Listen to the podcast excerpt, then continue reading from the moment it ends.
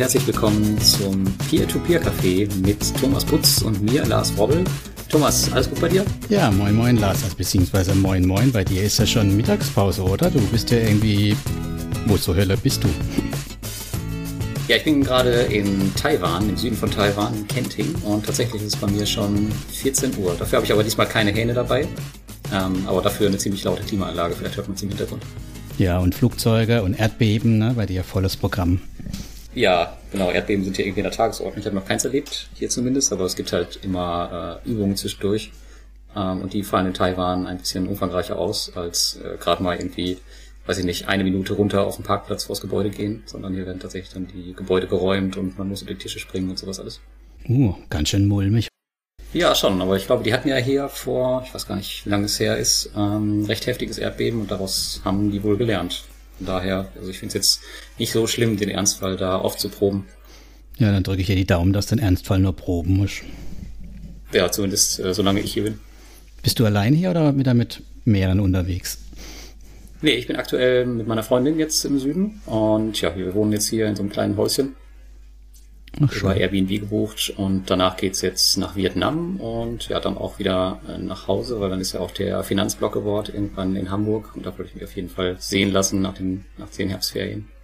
Steigen wir ja, ein. Wir, wir haben äh, heute tatsächlich vier Gäste mit dabei.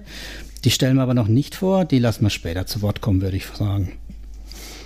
Ach, haben vier Gäste. Ach, du warst ja auf dem Community-Treffen, ne? Und da hast du ein paar Stimmen eingefangen. Ich habe ein paar Gäste eingesammelt, genau, die habe ich mitgebracht. Später nochmal das Thema ja, ein bisschen größer ans anschauen.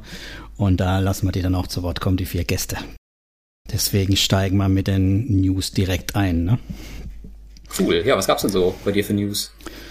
Ach, ich hab's mal wieder nicht lassen können und habe irgendwie jetzt schon wieder neue Plattformen mir angeschaut. Mittlerweile über 20, drei neue habe ich mir angeschaut und von einer habe ich einen größeren Artikel geschrieben und auch ein bisschen mehr Research betrieben. Das ist Monetera.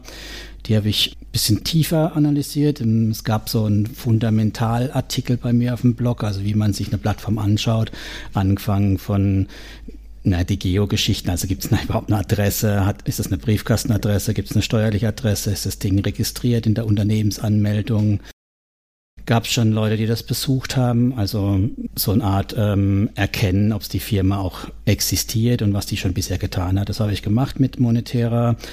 Und naja, was soll man sagen, ist halt eine sehr junge Plattform. Wie das ist bei jungen Plattformen, gibt noch nicht viel darüber. Sie existiert, hat eine Steuernummer, hat Projekte ist so ein bisschen tragisch halt bei den, bei den Jungen. Was heißt tragisch? Das ist einfach normal. Man, man weiß nicht, wie sie sich entwickeln. Ne? Hm. Mhm weißt ja, Crowdestor hat sich super entwickelt, also bis jetzt zumindest mal, aber auch da wissen wir noch nicht, was passiert, wenn die ersten Projekte wirklich in Schieflage geraten.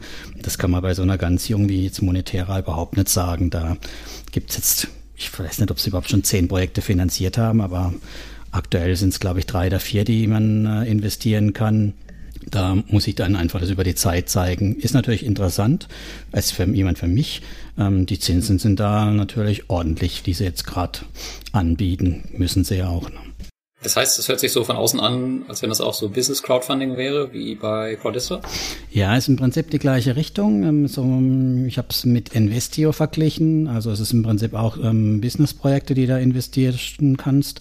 Was denn, was ich schön finde im Gegensatz zu Crowdestor, du kannst äh, dort bei mit einem Euro sogar schon Projekt ein, pro Projekt einsteigen. Ist natürlich sinnlos mit einem Euro bei einer Handvoll Projekte, die sie nur anbieten, aber du musst halt nicht gleich 50 oder gar 100 Euro in die Hand nehmen. Gerade bei so einer kleinen Plattform tue ich mich da auch schwer. Erstmal mit 50 Euro, weil ja, machst du vier Projekte und dann kommt nichts mehr oder wer weiß, was sonst passiert.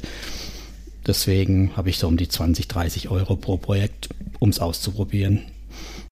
Ja, mit Codestor bin ich tatsächlich extrem zufrieden. Allerdings ist es hier aktuell ziemlich tragisch, denn die ganzen Projekte launchen meistens um 18 Uhr abends, wenn es hier Mitternacht oder manchmal später. Und das ist halt echt blöd, weil ich verpasse eigentlich fast jedes Projekt. Und da fehlt einem echt richtig der Auto-Invest, den wir schon längst hätten launchen sollen. Aber wie das so ist, ähm, wenn Plattformen was versprechen, dann muss man nochmal sechs bis zwölf Monate darauf rechnen. Das kennen wir ja auch schon von anderen. Ja, ist der absolute Running Gag, das Thema Auto-Invest bei allen möglichen. Aber weil wir es eben von Investio hatten, die haben tatsächlich einen geliefert. Ne? Da gibt's jetzt einen. Also Es gibt Ah, Monetär hat auch einen? Monetera nicht, die haben natürlich auch versprochen, dass einer kommt, noch dieses Jahr, ne? Investio war das. Ja, ja, dieses Jahr kommt noch einer. Gut, ich meine, Estate Guru hatten jetzt auch geliefert nach einem Jahr. Ein Sekundärmarkt war das dann, ne? Ah nee, Entschuldigung, natürlich. Ja, Sekundärmarkt. Aber das ist ja auch, war ja auch so ein Thema, was wir lange hatten. Wo bleibt der Sekundärmarkt? Ähm, wo bleibt der Autoinvest? ja, also von daher, klar muss man sich gedulden. Ich meine, du hast ja die besten Verbindungen zu Crowdestor. Kannst dir mal ein bisschen auf den Zahn fühlen, ne? Ja, ja, habe ich schon gemacht, aber ich kriege halt auch äh, die Info von wegen, ja, wir testen schon das neue Interface und ist bald fertig. Und ja, dann drei Wochen später immer noch nichts da. Also es ist bei mir nicht anders, außer dass ich vielleicht die Infos ähm, direkter bekomme, aber ansonsten genauso warten muss ich auch wieder mal. Meistens. Die könnt ihr ja schon mal ein Alpha-Auto-Invest für dich persönlich eintragen als Tester. Ja, auf sowas habe ich dann auch wieder keinen Bock, weil ich da dann wieder Zeit reinstecken muss. Äh, das ist halt auch so ein Thema. Ja. Und das ist halt auch so ein, zum Beispiel der Zweitmarkt ist für mich total un- uninteressant. Ich habe den, glaube ich, noch nirgendwo benutzt, außer ich könnte ihn jetzt manuell, äh, nee, automatisch bedienen, wie bei Windows, aber ansonsten ist das Ding total uninteressant für mich schon, schon immer gewesen. Ich weiß gar nicht, warum da einige immer so heiß drauf sind. Ist das nicht psychologisch für dich wichtig, zu wissen, äh, wenn du mal Geld bräuchtest, könntest du aussteigen aus dem Ganzen? Nein, ich brauche ja mein Peer-to-Peer-Geld überhaupt nicht. Also von daher ist mir total egal, wenn es weg ist, ist es weg. Auch eine Einstellung, ja. Ja. Tatsächlich, also deswegen lege ich halt nur, ähm, ja, meine Maßgabe war immer 5 bis 10 Prozent. Aktuell sind es, glaube ich, 9, Komma irgendwas. Ja, gut, daher. Ich investiere jetzt auch nicht erst seit gestern, ähm, ist zwar eine Menge Geld, aber ich könnte darauf verzichten zur Not.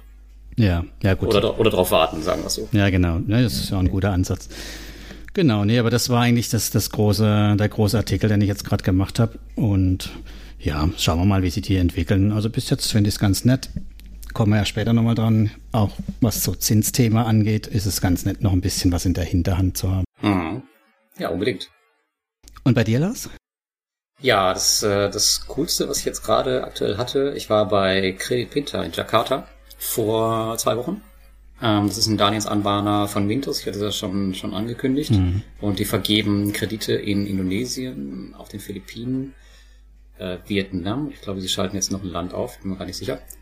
Ja, da bin ich gerade dabei, äh, einen Artikel dazu zu schreiben und habe auch ein paar Videos gemacht. Und das war echt richtig lustig. Ähm, das Problem ist nur, also ich habe auch ein Interview mit dem CEO geführt und da gab es ein bisschen Geheimniskrämerei, fand ich. Also es ging da auch um das Thema Risiko und er meinte, ja, Credit Pinter trägt irgendwie gar keine Risiken, wenn hier was schief geht. Dafür hätten sie irgendwie so eine Zwischenfirma. Ähm, er konnte mir aber auch gar nicht genau sagen, äh, wo genau die jetzt steckt oder wo die firmiert ist. Das fand ich ein bisschen merkwürdig. Okay. Aber ansonsten ist das ein Wahnsinnsunternehmen. Also die haben knapp 700 Mitarbeiter, wurden glaube ich auch erst vor einem oder anderthalb Jahren gegründet und kriegen circa 10 neue Mitarbeiter auch pro Woche hinzu. Also der Bedarf da in Jakarta oder den Mhm. umliegenden Ländern Indonesiens ist wohl ziemlich da. Ich meine, die haben ja auch Konkurrenz mit Cashwagen etc. Mhm. Ja, aber ich bin mal gespannt, wie äh, sich das entwickelt und vor allem, wie das ankommt, ähm, dass man halt auch mal einen Darlehensanbahner besucht und jetzt keine, keine Plattform, wo ja immer das Problem ist, wenn man über eine Plattform schreibt, dass einem schnell mal unterstellt wird, okay, die bezahlen einem ja alles und es geht ja nur um Affiliate-Gebühren, Mhm. äh, Provisionen und ja, Pinter hat halt mein Hotel bezahlt und das war auch alles. Und Jakarta ist jetzt auch nicht so gerade die Stadt, wo man sich gerne aufhält, von daher bin ich mal sehr gespannt, wie so ein Bericht ankommt. Und ähm, sind die in der Straße quasi präsent? Also ist das auch so wie jetzt in, in Riga, so ein Büro mit Banknote oder sowas? Oder sieht man die gar nicht? Nee. Nee, die sieht man überhaupt nicht. Das ist echt was, was mich überrascht hat. Also in Armenien war ich ja bei Vax und da findest du ja auch überall einen Shop und das läuft 99% offline. Und bei Jakarta, ach, bei, bei Credit Pinter ist es genau umgedreht. Also es ist 99% online. Das heißt, die können sich eine App runterladen und das geht komplett alles übers Handy. Die Verifizierung, die ähm, in Anführungszeichen Schufa-Abfragen, was sie da haben. Äh, ja, also komplett unterschiedlich. Und wenn du jetzt in die Straßen von Jakarta schaust, dann hättest du jetzt nicht so das Gefühl, dass du sagen würdest, okay, die sind jetzt alle so mega online-affin, dass sie sich äh, ihr Geld übers Handy holen. Aber scheinbar ist das da tatsächlich der Fall, ja. Funktioniert's. Okay. Funktioniert's, ja. Und die waren auch relativ offen, also ich durfte, die haben sich jetzt nicht vorbereitet, die wollten die Fragen nicht im Vorfeld haben. Das Einzige, was ich nicht filmen durfte, das war das Customer Support Center. Äh, das war aber ähnlich wie bei VAX, also vielleicht, ähm, vielleicht ein bisschen enger und wärmer, aber ansonsten kann man sich einfach das Video angucken, um da ähm, ja, so einen Eindruck zu bekommen und sich vorzustellen, dass es ein bisschen abgerockter aussieht, aber ansonsten war es identisch. Ich weiß auch nicht, warum ich da nicht filmen durfte, keine Ahnung. Ja, Persönlichkeitsrechte von einzelnen Leuten abfragen oder so. Ist das da ein Thema? Nee, glaube ich gar nicht. Okay. Glaube ich nicht. Aber was ich total witzig fand, ähm, die saßen in ihren kleinen Kämmerchen drin und jedes Mal, wenn einer äh, irgendwie auf Toilette geht oder ein Rauchen geht, dann hatten die immer so ein kleines Fähnchen, was die oben an ihren, an ihren Arbeitsplatz stecken mussten, mit verschiedenen mhm. Farben für verschiedene Bedeutungen und damit jeder wusste, okay, der ist jetzt gerade, der macht jetzt gerade Pause oder ist eine rauchen und damit der Chef oder die Chefin halt auch sehen kann, okay, äh, ja, der ist jetzt schon irgendwie seit zehn Minuten da mit dem, mit dem Rauchfähnchen draußen, den muss man irgendwie reinholen oder so. Cool. Das, das ist schon ziemlich cool. Das muss ich mal bei mir im Team vorschlagen, was sie davon halten. Ja. Finden sie bestimmt gut, wenn wir Fähnchen, Fähnchen verteilen und schwenken. Sehr schön. Ja, ihr nutzt ja wahrscheinlich Skype for Business oder sowas, oder? Da habt ihr ja äh, Abwesenheitsnotizen, die ihr auch einstellen könnt. Ja, sowas ähnliches genau haben wir. Aber wir haben, haben wir natürlich auch zwei Büros in der Nähe. Also wir sehen auch, wenn die Leute weg sind. Aber warum sie weg sind, wissen wir nicht, ne? Ja, ja, genau, richtig. Also da heißt es dann einfach nur abwesend, ne? Und das ja. haben die nämlich genau anders. Äh, ist halt alles ein bisschen physisch. Sieht auf jeden Fall ziemlich lustig aus mit den ganzen Fähnchen überall. Erinnert mich so ein bisschen an, äh, was sind das, nepalesische Flaggen oder so, ne? Die Friedensfahnen, ja, ja, genau. Lustig. Sehr schön, da sind wir gespannt auf dein Video, ne?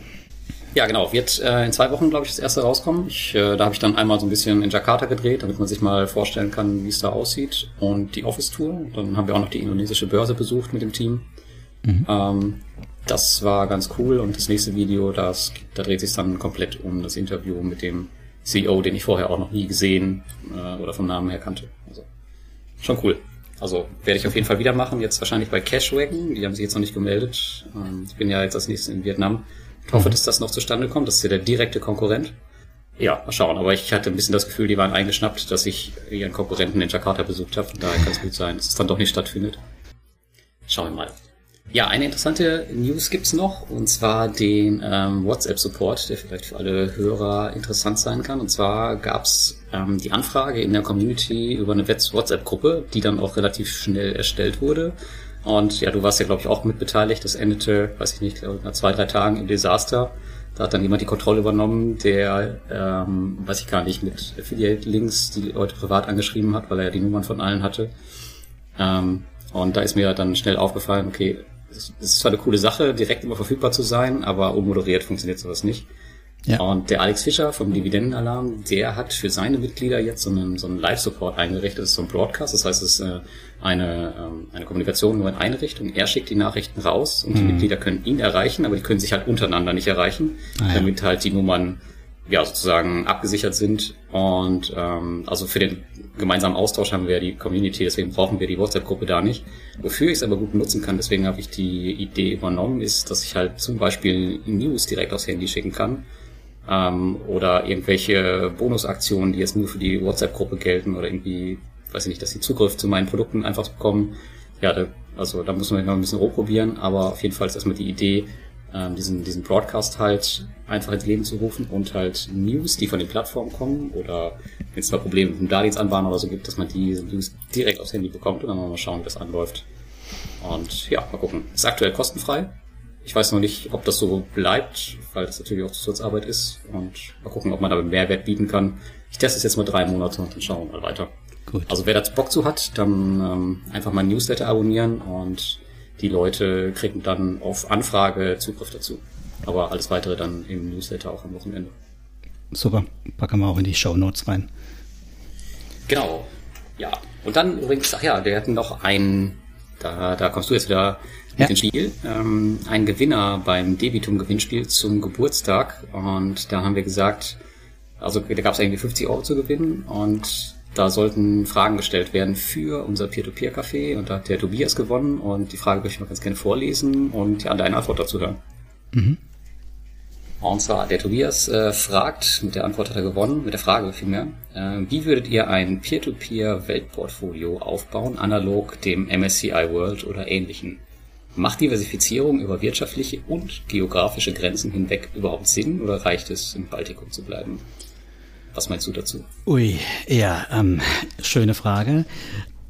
Ich würde es zweiteilig beantworten. Einmal für mich persönlich und einmal natürlich global. Also generell bin ich ja auch der, der maximale Diversifikation predigt. Ne? Also zu viel schadet eigentlich nichts, solange es wirklich Diversifikation ist und nicht dann doch wieder zum Klumpen wird. Für mich persönlich äh, finde ich es schwierig. Ich habe ja auch so über dir, Lars, ich bin auch nicht bei den 10 Prozent, kurz davor, auch so 9, irgendwas. Aber ich möchte auch nur 10 Prozent äh, im Portfolio haben. Das heißt, der P2P-Teil ist selber schon relativ klein im Portfolio, soll aber in sich natürlich auch nochmal diversifiziert sein. Ich möchte ihn auch nicht in allzu vielen Fremdwährungen haben. Also selber möchte ich eigentlich gar keine Fremdwährungen tauschen hin und her. Eventuell mal vielleicht noch Pfund. Da schrecke ich im Moment immer wieder zurück wegen dem Brexit-Thema. Das wollen wir ja auch mal noch irgendwann aufarbeiten wieder. Aber deswegen Euro. Ne? Dann wird's halt schon einfach dünner, wenn man nur Euro haben will. Mhm. Ja, dann der, der zweite Faktor, wo mir eher wichtiger ist, ich möchte ähm, nicht nur Buyback-Kredite haben. Das ist für mich ja, haben wir immer wieder auch als Thema. Ich finde, das ist Versprechen halt auch sehr fragil. Deswegen will ich nicht alles in ein Buyback stecken haben und habe so ungefähr 40 Prozent Buyback und 60 Prozent nicht Buyback. Und innerhalb von dem Ganzen will ich auch nochmal verschiedene Kredittypen haben, also Konsumenten, Geschäfte, so Crowdfunding-Sachen und halt auch noch ein bisschen Real Estate, also was wie Estate Guru. Daraus baue ich mir mhm. dann mein P2P-Portfolio. Ein Weltportfolio ist es vermutlich nicht. Also so ein bisschen was, äh, eben was ihr erzählt von Jakarta oder so, also ein bisschen was in die Richtung habe ich halt über Mintos drin, über Robocash ein bisschen Philippinen, also ein bisschen Welt ist dabei. Aber ich glaube, der Hauptteil ist tatsächlich Osteuropa, Europa. Mhm. Ja, ja, ich würde es tatsächlich ja ähnlich aufbauen, beziehungsweise habe es ja auch ähnlich aufgebaut. Ähm, ich denke einfach, äh, wenn man auf die Welt gehen will, dann kommt man an Marktplätzen wie Mintos etc. nicht vorbei. Und es ist dann cool, noch andere Sachen wie Crowdestor oder, mhm. oder Estate Guru etc. beizumischen, aber ansonsten kommst du, glaube ich, nicht um die Marktplätze rum. Und da bleibt eigentlich, wenn man richtig was erreichen will, nur Mintos. Und auf Mintos, Mintos hat ja auch den großen Vorteil, dass es eine der wenigen Plattformen ist, wo man richtig große Summen parken kann, äh, die, vielleicht, die vielleicht tatsächlich analog zu einem weiß ich nicht, MSCI World ETF mit einem größeren Vermögen bespart werden können. Diese ganzen kleineren Plattformen wie, äh, ich weiß gar nicht, ob Peerberry jetzt soweit ist, aber ich weiß nicht, ob man da, keine Ahnung, jetzt 100.000 Euro packen könnte oder, oder 500.000. Ja, wird schwierig. Sicher, aber bei, bei Mintos bin ich mir da relativ sicher, dass du kein das, Problem haben wirst. Das geht sicher. Ja, gut, im Moment ist auch wenig, aber im grundsätzlich geht es gut. Ich meine, es gibt natürlich noch so Asset Capital oder sowas in England und äh, Australien. Also es gibt schon noch ein paar, wo man äh, global diversifizieren kann, die auch richtig groß sind und auch etabliert am Markt sind. Aber ich glaube, das geht halt auch, oder es macht nur Sinn, wenn man auch eine entsprechende Summe in die Hand nimmt und eben bei den zehn ja. Prozent äh, und dann nochmal runtergebrochen. Ich, ich würde auch da schauen, dass es nicht nur drei, vier Plattformen sind, sondern ich habe jetzt bei mir mal gesagt, mindestens zehn Plattformen. Jo, dann bin ich halt auch mal ganz schnell unter drei, viertausend Euro und macht es dann noch Sinn, irgendwie sich den Aufwand zu geben, australischen Dollar anzulegen oder auch dieses ganze Steuerthema, was ich mir damit reinhole. Also deswegen, hm, ja. Ja. Ja, bei Mintos ist dann natürlich noch der Punkt, ähm, also die haben jetzt, glaube ich, knapp, weiß ich gar nicht, 65 Darlehensanbahner. Und die werden ja weiter wachsen. Und ich weiß von denen halt auch, dass der Fokus sehr stark auf Asien liegt. Das heißt, man hätte dann die Region Asien abgedeckt. Europa ja sowieso. Teil Afrika ist noch drin. Ich weiß gar nicht, ob sie Südamerika auch schon drin haben. War zumindest im Gespräch. Also damit ist man eigentlich schon echt ganz gut dabei. Und man hat einen Marktplatz, der jetzt eigentlich nicht selbst irgendwie mit beteiligt ist, sondern der nur von den Darlehensanbahnern lebt. Ja, von daher ist es echt das, das Mittel der Wahl für mich, wenn man sowas aufbauen will, glaube ich. Genau. Und wenn man wirklich so Schuldverschreibung oder Schulden in Amerika kaufen will, dann müssen wir mal den Luis einladen. Der kann uns dann über diese exotischen amerikanischen Papiere erzählen. Da braucht man sich gar nicht direkt P2P-Kredite aus Amerika ins Portfolio holen, ne? Ähm, richtig, ganz genau. Ja, ich habe ja, du meinst die REITs jetzt, ne? Nicht nur REITs, da gibt's ja diese BDCs und was weiß ich, ah, ja. also dieses ganze Konstrukte, also irgendwelche Schuldverschreibungen. Also da gibt's ja einen ganzen bunten Strauß. Und ich denke, da wird man auch was finden, wenn man da unbedingt aktiv werden will, in so einer Nische. Genau. Äh, das Thema kann man aber, glaube ich, auch einfach über ETFs abdecken, die das Ganze schon drin haben. Ich habe zum Beispiel eins, aber ich weiß, ich bin mir nicht sicher, ob der BDCs auch abdeckt oder nur REITs. Ähm, ja. Ja, ja, ich habe ein, ich hab ein BDC-ETF, das gibt's. Aber wie okay. gesagt, das ist ja ein endloses Feld und ein weites, ein weites Feld. Also da muss man äh, schon nochmal genauer hingucken, wenn einem das interessiert. Aber das ist eben eher so Louis seine Baustelle. Aber zurück zu, zu unserem Thema, zum P2P-Teil. Also ich würde eben aktuell mit meinem Portfolio das nicht groß in die, weiter in die Welt tragen. Vielleicht irgendwann, aber eher aus Interesse mal noch eben sowas wie Asset Capital, aber eher um es auszuprobieren, weniger aus ernsthaften Diversifizierungsgründen, weil ich fühle mich da schon ganz gut aufgestellt. Ja, du hast ja auch schon so, so einige Plattformen, wobei die meisten wahrscheinlich bei dir auch eher Kleinkram sind, um einfach mit dabei zu sein, bei mir, ne? Genau, also ich habe vom Verhältnis her ist nicht Mintos die Größe, sondern Linked Finance, also Business-Kreditgeschichte, aber dann kommt ziemlich schnell Mintos und dann kommt äh, irgendwann auch relativ bald Estate Guru, also so sind so die größten Brocken und dann geht's runter auf ja, so Finbi, Neo Finance und dann die ganz kleinen, aber es ist sowas wie Investio, Monetera, das sind eben wirklich meine, die probiere ich mal ein Jahr lang aus und wenn das äh, immer noch gibt und funktioniert oder größer geworden sind die Läden, dann gibt's auch da mehr Geld rein. Hm. Ja, ja, genau. Ich bin ja auch ein Riesenfreund davon, einfach bei den Plattformen immer von ganz zu Beginn dabei zu sein. Ähm, egal, ob es jetzt nur 50 Euro sind, aber einfach um die Entwicklung mitzubekommen und ähm, ja, schreiben tue ich dann meist erst ein Jahr später über die und auch nur, wenn sich das wirklich lohnt. Da sind auch viel, ist auch viel Mist dabei, über den man einfach nicht schreiben braucht. Ja, es ist schwierig. Aber gut. Mal gucken, wie sie sich entwickeln. Genau. Gut. Gut, haben wir das auch. Also Tobias, ich hoffe, deine Frage ist da beantwortet. Wenn nicht, dann schreib einfach nochmal eine Nachricht, schick eine Mail durch.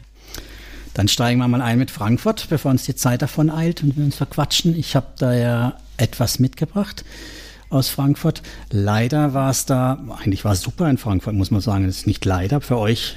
Für euch Hörer ist es leider, war es da sehr laut in Frankfurt, weil wir nämlich eine ganze Menge an Leuten waren. Ich habe es jetzt gar nicht gezählt, ich konnte nicht mit allen reden, es waren definitiv mehr wie zehn. Das hat ja ähm, deine, darf man das sagen, Assistentin organisiert, ne? Mhm. Widung, ja. Widung, genau. Ähm, der hat das super gemacht. Wir hatten Spitzenwetter, saßen aber leider drin, hat dem Ganzen aber keinen Abbruch getan. Es gab endlich mal viele Gesichter hinter den Namen, die man halt auf der Community liest und paar Neuigkeiten. Okay, ja. Ich glaube, es waren übrigens insgesamt 17 oder 18 Leute da, wenn ich wow, okay. richtig schaue.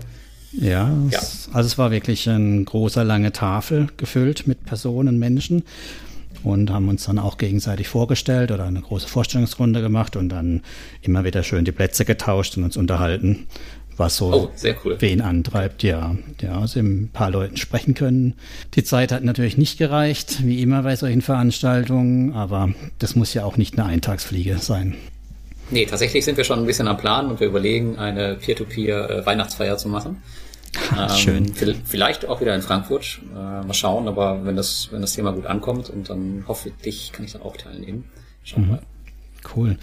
Genau, dann hören wir mal rein. Ich habe dann Bernd mitgebracht und ich finde, Bernd ist eine Besonderheit. Mhm. Ja, hallo. Du bist der? Bernd Weimann. Seit wann legst du an in P2P? Ich mache das seit äh, circa fünf Jahren. Habe äh, in Deutschland angefangen mit Aux Money.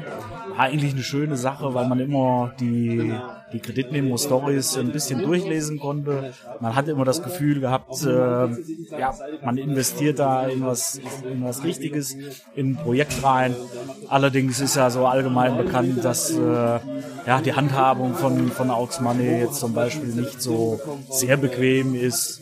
Und deshalb läuft es bei mir ein bisschen aus und habe mich auch äh, in, in Estland da bei den, bei den äh, P2P-Kreditanbahnern wie Twino, Mintos und so dann auch mit äh, investiert. Und äh, was ist ein Thema für dich, was dich gerade so im P2P am meisten bewegt oder interessiert? Ähm, ich selber spiele sehr gerne mit der API von Bondora. Das ist für mich äh, eine super Sache, dass die wirklich die Kredite veröffentlichen, wie ich darüber die Statistiken machen kann, kann mir Ausfälle ausrechnen und kann auch vielleicht dann auch ein bisschen selber die Kreditnehmer bewerten. Und das ist für mich äh, eine technisch sehr spannende Sache. Das, das heißt, du bist auch ein erfolgreicher Bondora-Anleger. Ja, das bin ich. kann man auch. Dann bericht doch mal drüber. Ja, okay, ich äh, rechne mir halt immer die äh, Kreditausfallraten aus, versuche dann den Kreditnehmer zu bewerten. Ähm, habe aktuell eine Ausfallrate noch von unter 20 Prozent. Also würde ich auch für, für ganz gut halten. Bei meinem äh, Risikoeinstellung habe ich den großen Peak bei, bei C&D-Krediten Und äh, da ist die Kreditausfallrate, die in den äh, öffentlichen Krediten sind, doch um, um einiges höher, als ich sie dann bei mir im Portfolio erzeuge. Das ist so der Knackpunkt. Ja, spannend, weil die meisten machen ja keinen Gewinn mit Bondora. Wirklich gar keinen Gewinn. Ja, zumindest dreht sich's irgendwann mal ganz schnell.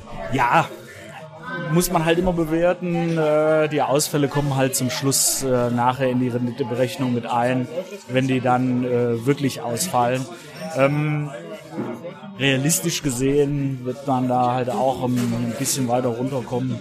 Das ist klar. Aber bisher läuft es noch ganz gut. Ich bin mal gespannt, wie die Rückflüsse sind. Den werde ich auch definitiv noch, noch weiter verfolgen.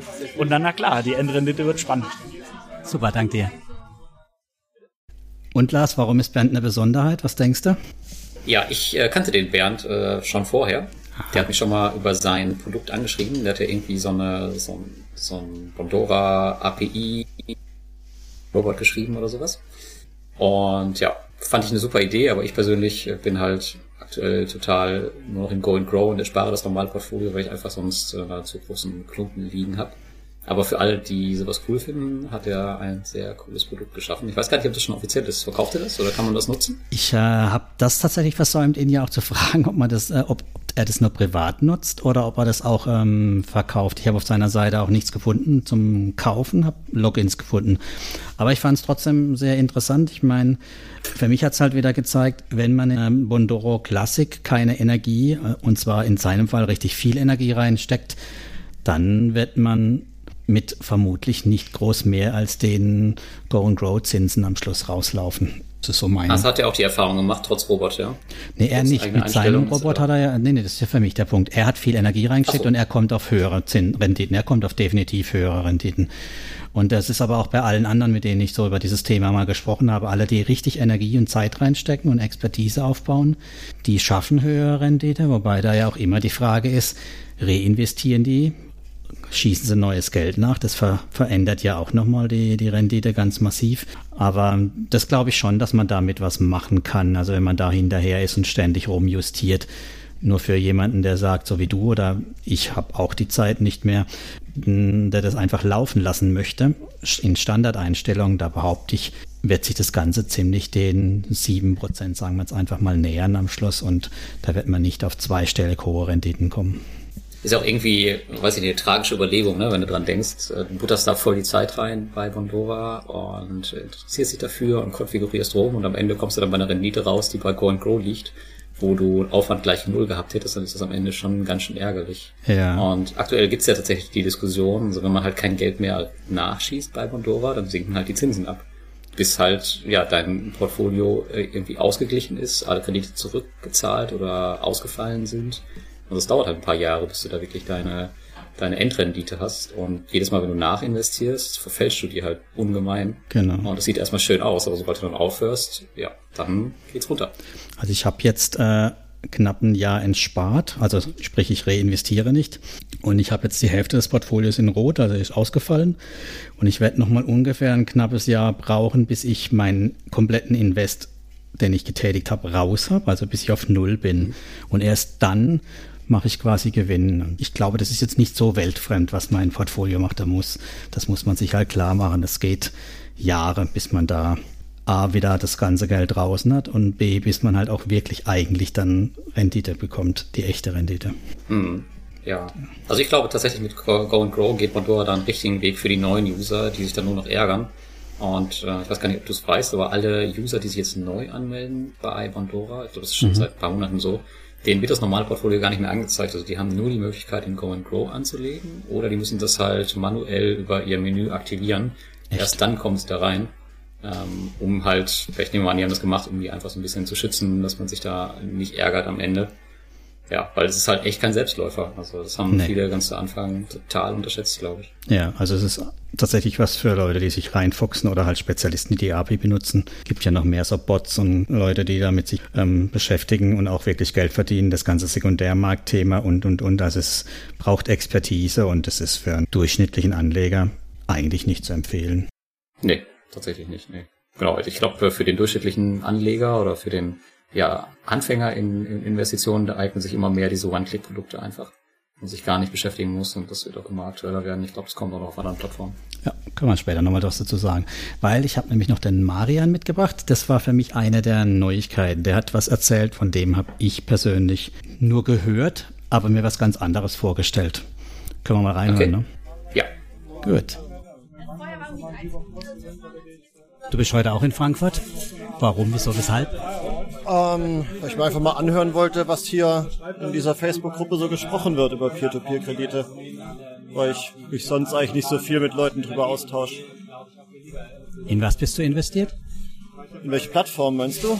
Ähm, Bondora, Mintos, Investio Crowdester, Crowdestate, Groupier, CoinLoan, Juvo Group und Kützal.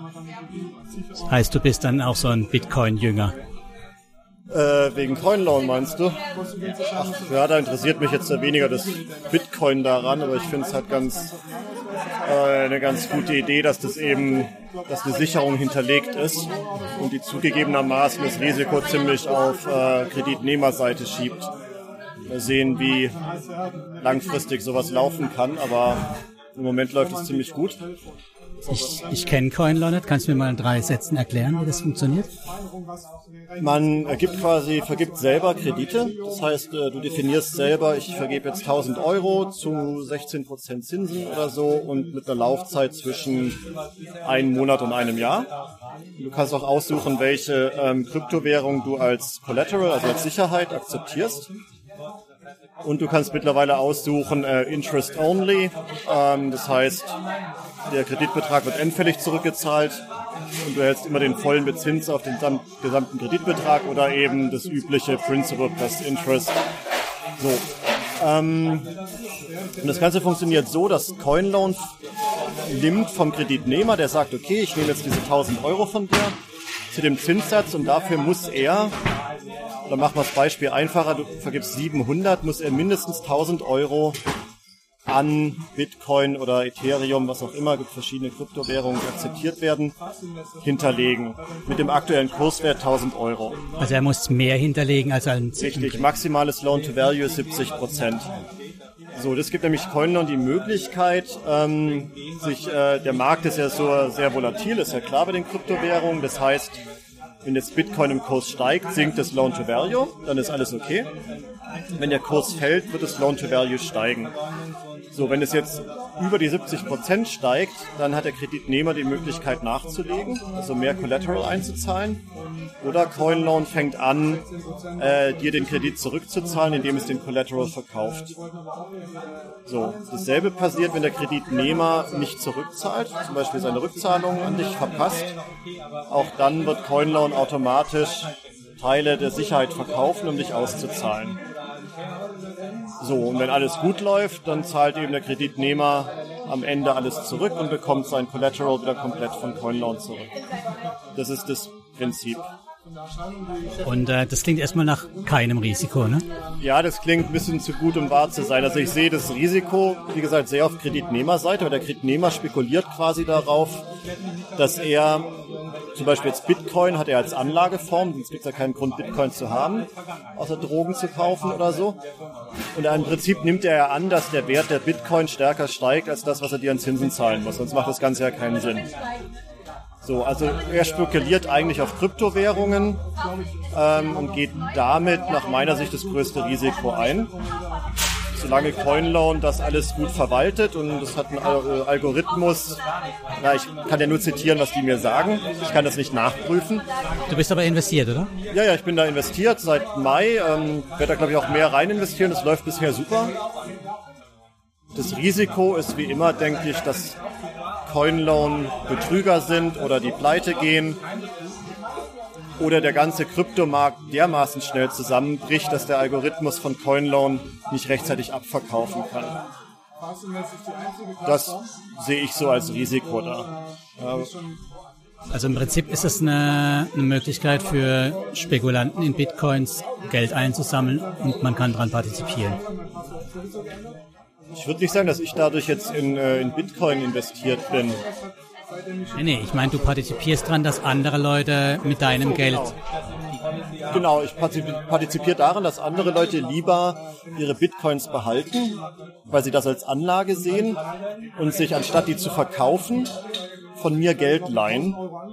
Ja, sie könnten ja auch einfach sagen, ich brauche 700 Euro und ich verkaufe jetzt Bitcoin im Wert von 700 Euro. Das machen sie aber nicht. Sie leihen sich ja lieber die 700 Euro von mir und behalten ihre Bitcoin. Ah, ich dachte, dass sie sich äh, mit dem Geld, was du ihnen leihst, noch mehr kaufen. Das weiß ich ja nicht, was die damit machen. Keine Ahnung. Das können sie natürlich auch machen, dann äh, gehen sie natürlich noch mehr Risiko ein. Ähm, nee, was die mit dem Geld machen, weiß ich nicht. Ja, das ist jetzt auch da nicht, äh, nicht offengelegt, wofür sie das nehmen. Ja, also ich habe erst gedacht, CoinLoan wäre eine Plattform, wo man seine Bitcoins verleihen kann drauf. Auch. Also du kannst, du kannst Fiat-Währungen verleihen, also US-Dollar, Euros.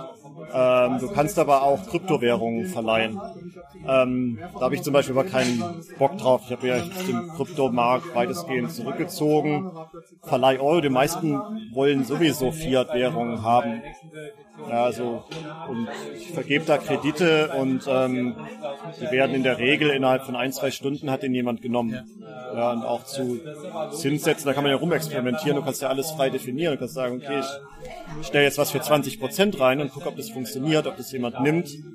Ich habe da im Moment Kredite platziert mit 15, 16 Prozent und die werden relativ schnell akzeptiert. Und es gibt ja auch einen Marktplatz und man sieht, was was sind die Zinssätze, die aktuell da angeboten werden und ähm, was sind die Zinssätze, die nachgefragt werden. Und irgendwo dazwischen hat man ja das, den eigentlichen Markt, wo getradet wird sozusagen. Ja.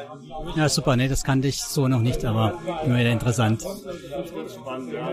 Guck mal, dass ich eben auch, also man, die Homepage ist dann noch sehr neu, ähm, die haben auch einen Blog und so weiter, also es gibt schon auch ein paar Infos dazu. Aber ich wollte auch demnächst mal mit denen zumindest über Skype oder so ein Interview machen, einfach mal gucken, wo das hingeht, was auch keine Statistiken gibt. Ich, mich würde interessieren, ähm, wie sind die Nutzerzahlen, wie stark wächst es, wie viele, wie groß sind die Kreditnehmerzahlen, die Kreditgeberzahlen, wie viel Geld wird umgesetzt, in welchen Währungen, was sind die mittleren Zinssätze, die, die erfolgreich verliehen werden und so weiter. Ähm, weil letztendlich gibt das dann noch den Investoren immer mehr Sicherheit, wenn man sowas weiß und sowas offengelegt wird. Super, danke. Du warst der? Marian. Danke.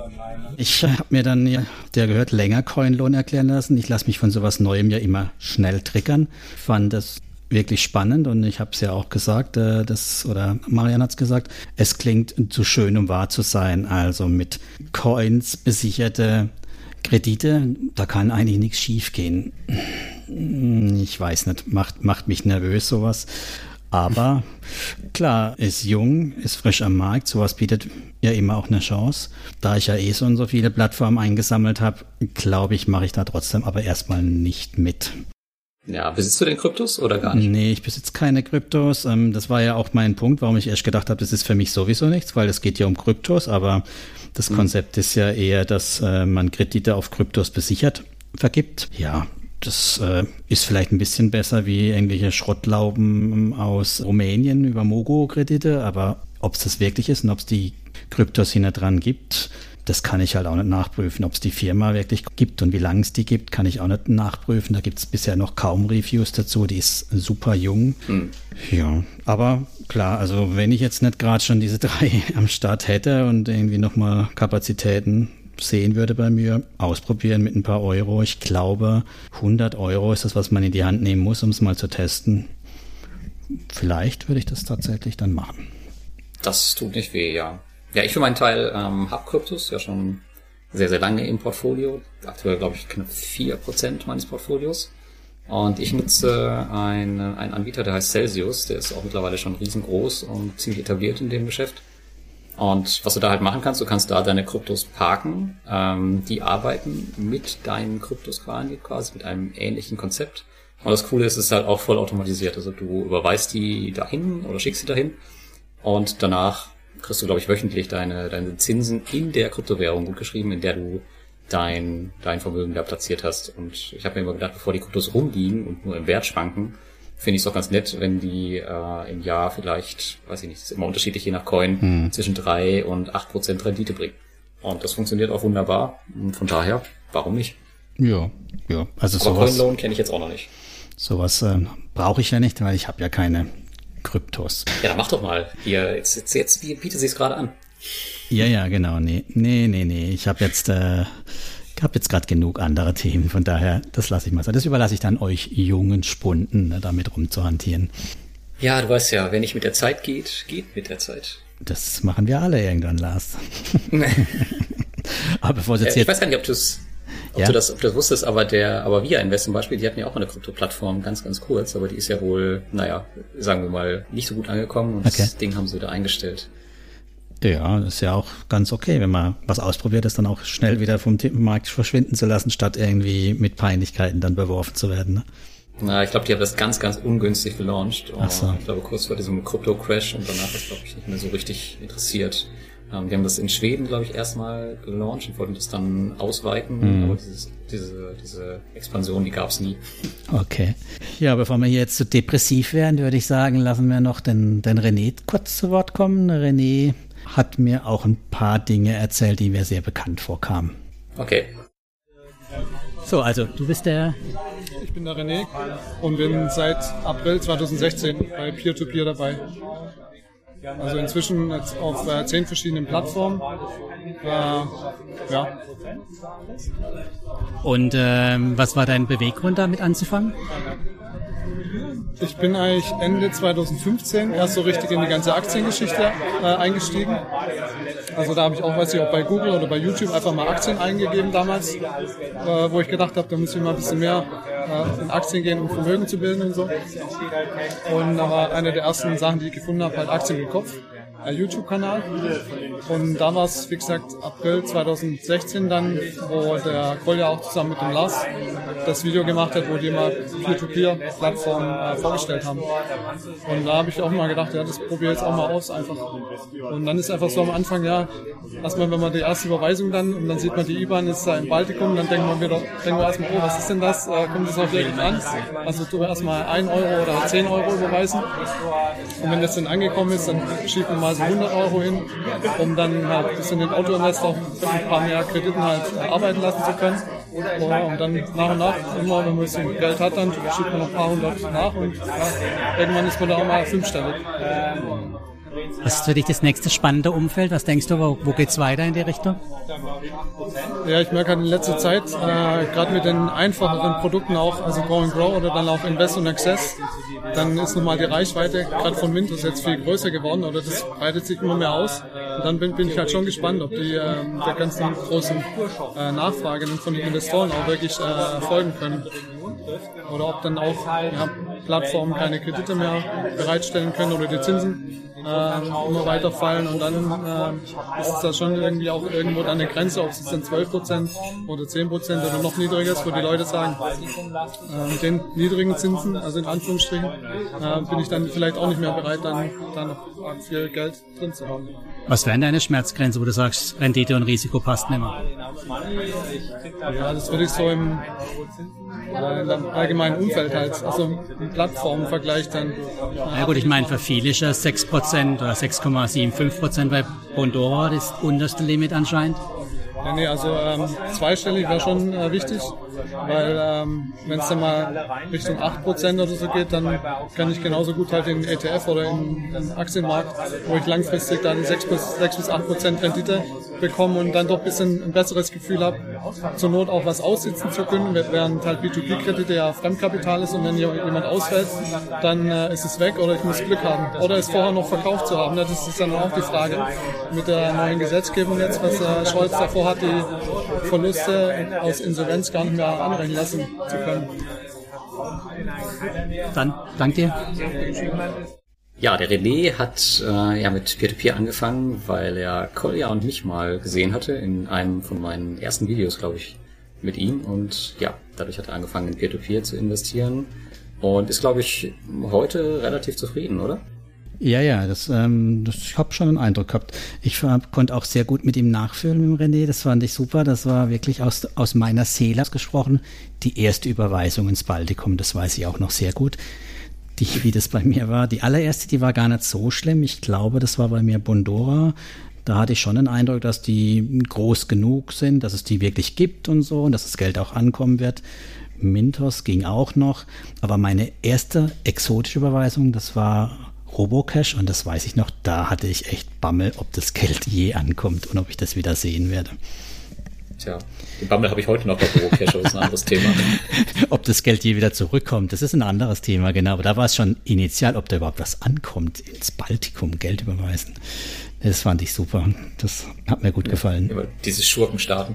Diese Schurkenstaaten, genau, diese böse Staaten. Ja, und das äh, hat mich äh, wirklich an meine ersten Tage auch erinnert, ne, bei, beim Investieren. Und jo, und René hat natürlich das Thema angesprochen, was, was gerade alle bewegt. Ne? Dieses äh, hatten wir schon ganz am, am Anfang angerissen, das Thema Automatisierung. Es kommen halt immer mehr Produkte wie Invest in Access und Go and Grow, die ich sage immer, eher eine dynamische Anleihe sind. Also ich äh, investiere Geld in, in, in, einen Topf und weiß eigentlich gar nicht, was so alles hinten dran passiert und bekomme daraus halt Zinsen zurück. Und ähm, ja, die aus seiner Sicht auch oder aus Sicht ja von vielen dafür sorgen, dass äh, die Zinsen sinken, oder? Ja, durchaus, muss man, muss man so sehen. Aber ich weiß nicht, also wenn da also ich, zum Beispiel Bondora, die machen ja jetzt auch, glaube ich, Fernsehwerbung und ich bin, mal gespannt, wie viel da jetzt auf Go and Grow aufspringen. Und wenn ihre Investorenzahl vielleicht springt von 70 auf 140.000 und sich verdoppelt, äh, mal schauen, ob die Zinsen dann halt da auch noch bei 6,75 Prozent sind. Also das, das kann schon sein, dass das mit einem Grund ist, ja. Ja, hast du dir die angeguckt, die Fernsehwerbung? Ich kannte die Fernsehwerbung äh, schon vorher, wow. ähm, bevor sie ins Fernsehen kam. Äh, ja, ich kannte, kannte sie schon, aber ich finde es ich find's eine gute Sache. Warum nicht? Ich meine, das hat noch keine okay. Plattform gemacht und das äh, trägt das Ganze natürlich auch ein bisschen in den Mainstream und macht es präsenter, vielleicht auch mal für größere ähm, Investmentportale. Warum nicht? Gibt es nicht auch Aux Money Fernsehwerbung? Ja, die ist richtig cool, aber die gibt's ja auch schon länger. aber das Problem bei Aux Money ist, da interessiert sich keiner für. Ich wollte, ja, ich wollte jetzt keine Parallelen ziehen.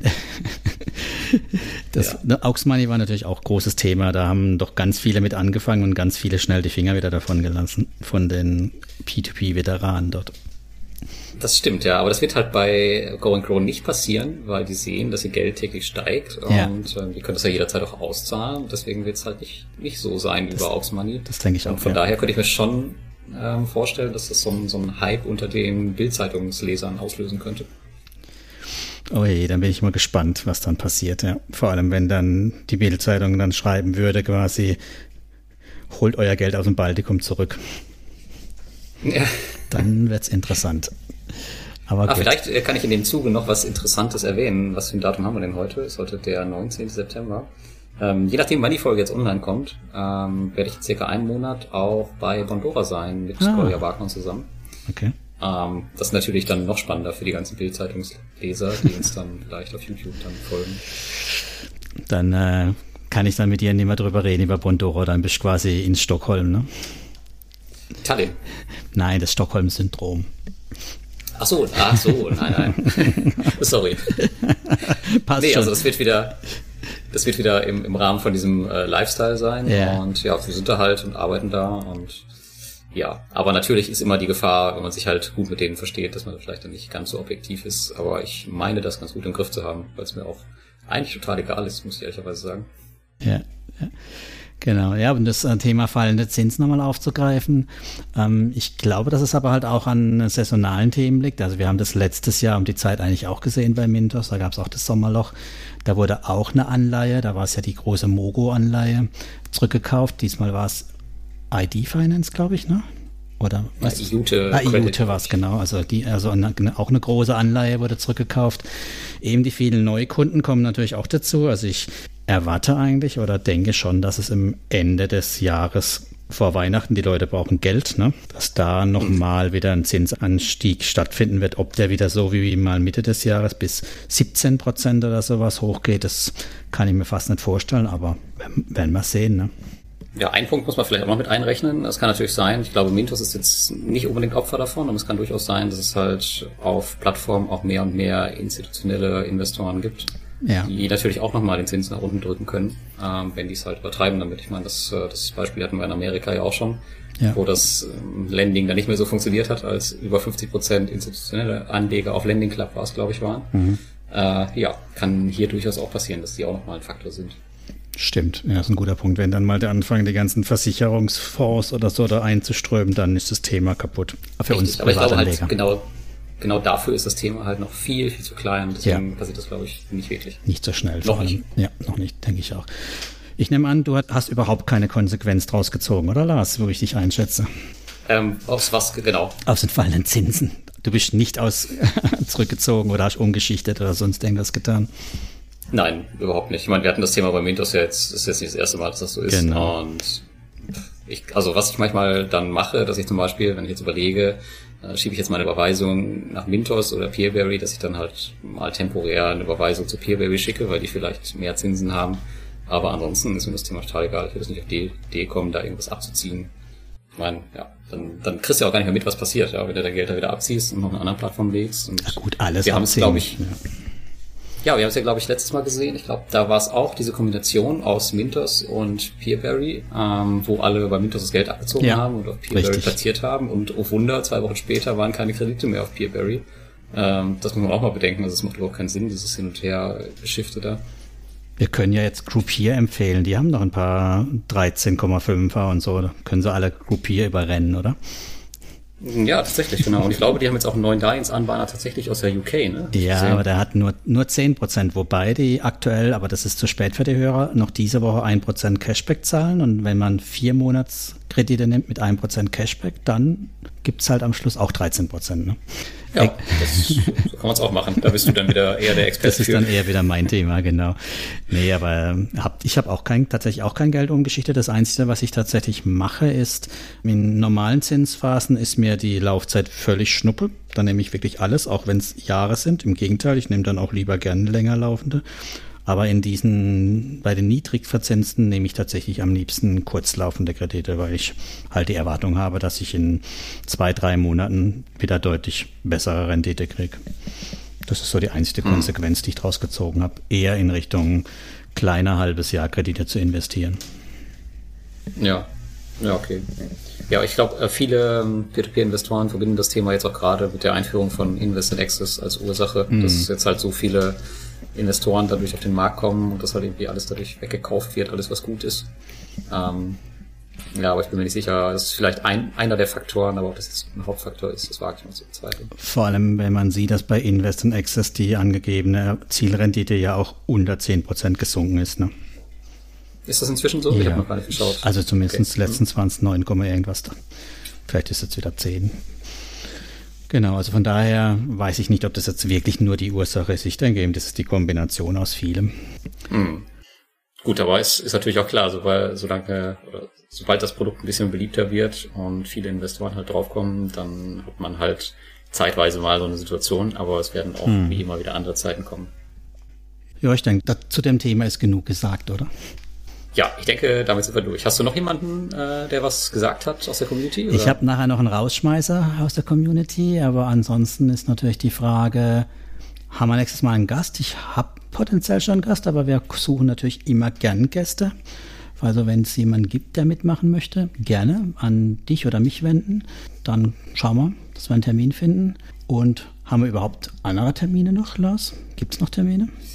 Ja, es gibt den Comdirect Finanzblock Award in Hamburg. Da kann man kostenlos teilnehmen. Da sind ganz viele ähm, Blogger vertreten. Mhm. Äh, das war letztes Jahr ein richtig cooles Event mit diesem Finanzbarcamp, wo es halt ja über verschiedene Themen Barcamp-Sessions gibt. Mhm. Das hat mir richtig Spaß gemacht, deswegen bin ich diesmal auch wieder dabei, weil es auch gerade in den Zeitplan passt. Und ja, ansonsten das nächste Peer-to-Peer-Treffen, was eventuell dann im Dezember stattfinden wird. Das würde ich jetzt mal so, so irgendwie festhalten. Super. Dann halten wir das so fest. Und äh, ich habe noch den Rausschmeißer als Outtake für euch mitgebracht. Den Christian, den kennt ihr schon, der so überhaupt nichts uns verraten wollte. Okay, da bin ich mal gespannt.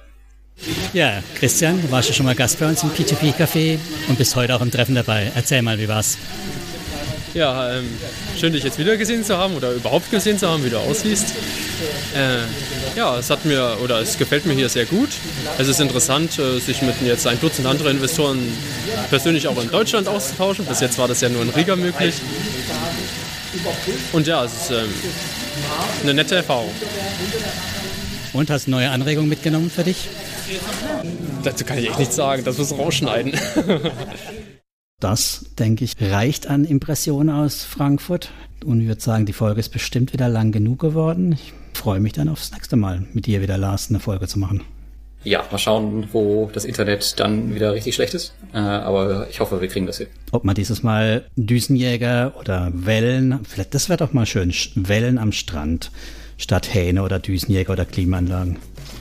Ja, das ist ja immer so dieses, ähm, ja, wie sagt man, diese Illusion der digitalen Nomaden oder genau. ortsunabhängigen Unternehmer, dass sie immer nur am Strand sitzen. Aber ja. wie du schon erfahren hast, ist das meistens nicht so. Man sitzt immer in irgendwelchen abgerockten Wohnungen mit viel zu viel Nebengeräusch. Na, in diesem Gut. Sinne, dann danke fürs Zuhören und bis zum nächsten Mal. Bis zum nächsten Mal. Ciao. Ciao.